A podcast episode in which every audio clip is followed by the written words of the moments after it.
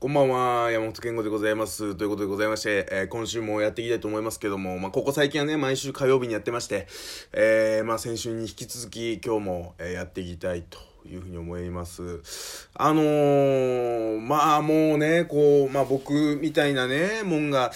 あのー語るのは恐れ多いですけど、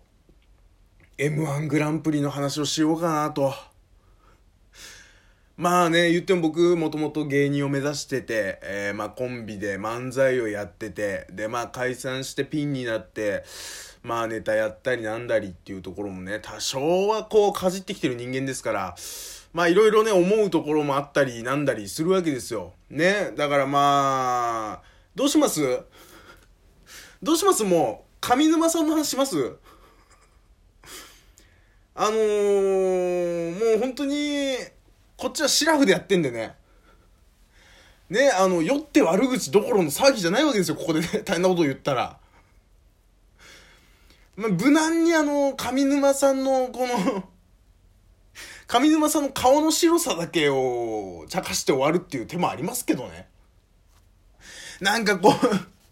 いや、本当に、あの、酔ってて、酔ってて悪口を言ってしまいました。すみませんでした。あの、ことで片付かないことになってるわけじゃないですか。だってシラフなんだから。ストロングゼロのせいですなんて言えないわけですよ、こっちは。あのね、うーん、なんか、まあ、M1 グランプリっていうね、こう、漫才の大会があって、まあ、その審査員、審査員のこのさ、審査の、まあさ、正直さ、まあこれ、こんなこと言ったら元も子もないんだけど、あの、お笑いを点数付けするっていうのはもう無理なわけですよ、正直。だって好き嫌いあるし。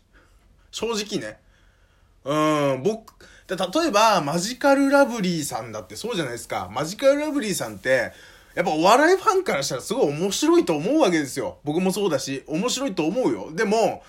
現実さ、その一般的な、こう、単純にテレビパッとつけて面白いか面白くないかね、あなんか、こう、漫才やってんなっつって見てる人からしたら、まあ面白くなかったりするわけじゃない。で、それなんでかっていうと結局は、この、既存の漫才というものを崩してるみたいなことが面白かったりするわけじゃないなんかこう、めちゃくちゃやってんなっていう。でも、その、そういうことを良しとするかどうかって難しいところ、例えば今回の大会で言うとトム・ブラウンさんっていうね、コンビがいて、まあもう見てない人はもう全くもってわかんないでしょうけど、トム・ブラウンさんの点数のばらつきはまあまさにそれであって、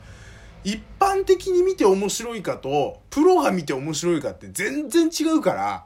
ね、で、ましてやそこにお笑いファンとか、えっ、と、もっと言うと漫才が好きな人、コントが好きな人、ね。で、僕みたいに、例えばじゃあ芸人を目指した時期があるとか、ちょっとでもなんかこう漫才を作ったことからやったことがあるとさ、もう視点がもう様々にあるわけ。まあこれはいろんなことでそうなんだけど、例えば、フィギュアスケートとかだったら、技が決まりました。これ点数加点ですっていう概念があるわけ。ね？そういう基準がちゃんとあるわけ。だけど、お笑いって、もう、感覚だからさ。例えばさ、ね、演技で泣かせた人が優勝ですって大会があった時に、泣くか泣かないかなんて人それぞれじゃん。それがツボだったり、そうじゃないかったりするかどうかなわけ。そういうこと考えてったら、まあ、この無謀な、もういい、もう本当にあの、不毛な議論とはまさにこのことなわけで、こう、さ、結局その点数、大丈夫？すごい真面目に喋ってるけど。正論を長々と。怖い怖い。危ない危ない。あお笑い好きなところが出ちゃったから、本当に。あ、子供の頃より、ね、エンタの神様から入りですよ。ね、そのエンタの神様というシステム自体を批判するところまで好きになった、この、この私。この長年の15年そこそこの、この経験が、この、この趣味というものがね、出てしまいまして。いやー、参ったね、本当に。まあ、あの、上沼さんのことに関しては、上沼さんって、まあさ、こうああいう人いていいと思うんだよ、正直。昔、M1 って第1シーズンね、2010年ぐらいまでやった時、まだしんすけさんがいた頃ですよ。しんすけさんがいた頃って M1 ってめちゃくちゃなんかこう、殺伐としてたし、理不尽だったと思うんですよね。めちゃくちゃ会場を受けてるけど、技術点とか、なんかその、な、なんて言えばいいかな、その、漫才の作りが甘いとか、そういうことでどんどん点数引かれてって、視聴者は笑ってるけど、プロが評価してないとか、まあザラにあったわけですよ。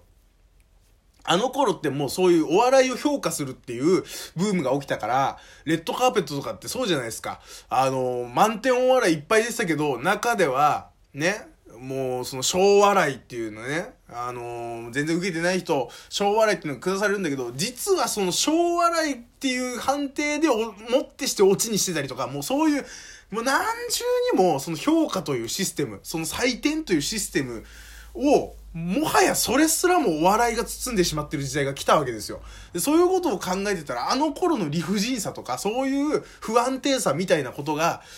あったのが、こう M1 っていうのが一回ね、休みになってザ漫才に切り替わって、ね、で、国民投票がありますよとかいろんなシステムが組まれたわけ。やっぱり、こう世間一般の評判としてお笑いの大会どう考えても理不尽じゃねどう考えてもこの世間一般の反応とこう、乖離してるんじゃないか、みたいなことが、もう様々言われて、で、ネットが、ね、発展してきてて、そういう意見が、ね、包み出して、視聴率がどんどん落ちてったわけ。ね、で、そういうことがあって、ザ漫才とか、じゃあ国民投票やりましょうとね、D ボタンで投票できるようにしますよとか、携帯で投票できるようにしますよとか、そういうことをやったりとか、ね、まあ R1 とかもそれぞれそうなんですけど、敗者復活戦じゃあ、あの、視聴者投票にしましょうとか、いろいろこう、視聴者の意見が組み込まれるようになって、公平性みたいなことが求められだしたから、上沼さんがね、去年から、去年、一昨年ぐらいからこう、あの、やり、あ、去年か。去年からまあね、まあそれこそ、いろんなマジカルラブリーさんに対しての態度とか、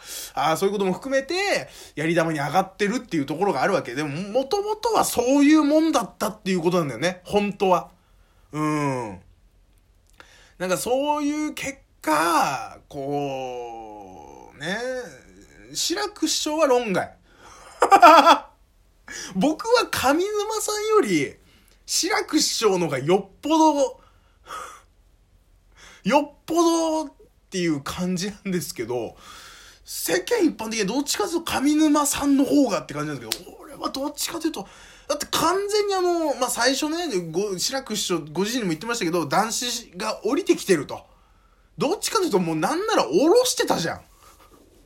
やりに行ってるじゃん、もう。男子になりに行ってる。男子を呼んでるから。男子師匠の言いそうなことを言う人になってたから、完全に。やりそうなことをやって、言いそうなことを言って。ね？どうですか？皆さんの求めてる男子ですよぐらいな顔してたじゃん、もう最後の方。よっぽど悪質だと思うぜ。よっぽどね。うん。上沼さんは上沼さんであったからね。ちゃんと。まあお笑いの審査をする時の志らく師匠って NHK の大会とかでもそうだったんだけどまあそういう癖癖なんですよ。ね、でそれをまあブッキングしたからにはねそれを求めてるんだろうけどね制作サイドが。まあ世の中は違うっていう話であってね、まあ出る側とかそういったことに関して言えば、たまったもんじゃないから、そういうね、なんかこう役、役を入れてやられてもっていうところだったりするわけですよ。そんな中優勝したのがね、あのー、霜降り明星というコンビで、あのー、霜降り明星のね、まあ、せいやさんもそうなんですけど、粗品さんが生まれ年が全く一緒なんですよ。まあ、学年で言うと1個違いなんですけど、もうあのー、私は1年間何をやってきたんだろうっていうね。一方で M1 のね、トロフィーを手にし、一方で1年間ね、彼女のために働きます。1年間お笑い芸人目指すのとかやめ、一旦休みます。何これこれはまずいと思うよ。R1 グランプリっていうね、ピン、まあ僕は今もうコンビ解散してピンになってるんで、R1 グランプリっていうそのピンの大会があるわけですよ。でそっちが、もともとずっとアマチュアからプロまで参加できるっていうルールだったんだけど、ね、2019年、まあ、来年、あの、あま、えっ、ー、と、R1 はその2月に開催されるから、毎年こう、予選で、えー、年をまたぐんですよ。だから、今年の、えー、12月末から始まって、えー、予選がね。で、大会が、2月に行われるから、まあ、この今回、この今シーズンで言うと、2019年、R1 グループ2019になるわけですけど、その R1 グループ2019からアマチュアの参加が不参、あの、不可になったんですよ。ルール上ね。ある程度舞台立ってる人とか、まあまあ、事務所に所属してるとか、いろんな条件が満たされないと、参加できないようになったんですよ。もう、僕はね、ツイッターにね、あのー、昨日、去年ね、僕、R1 グループリ1回戦でね、あの、敗退しまして、まあ、ゲロ滑りしたわけですけども、ゲロ滑りしたけど、去年参加してよかった、みたいなね、うん、こう、えっ、ー、と、次の年から参加できないっていうことを考えたら、2018年ギリギリ1回舞台に立っといてよかった、みたいなこと書きましたけど、なわけねえだろ。もう去年すらやめてほしかったわ。5年ぐらい前からプロだけの大会であってほしかったもんだね。ほっと胸を撫で下ろしたこのことだなと思いましたもんね。2019年俺参加できないっていう、言い訳ができたっていう。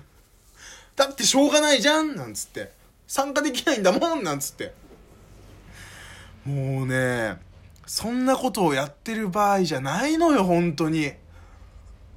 本当に。そうなんだけど、もうね、その同世代の優勝とか、うーん、なんかこう、やらなきゃいけないんだけど、圧倒的に自分にそのボケを考える才能がないっていうことをもう分かってんのよ。漫才もいろいろやってきたから。ああ。ダウナー入っちゃった。M1 見てて楽しかったのに。まあ、来週ね、うん、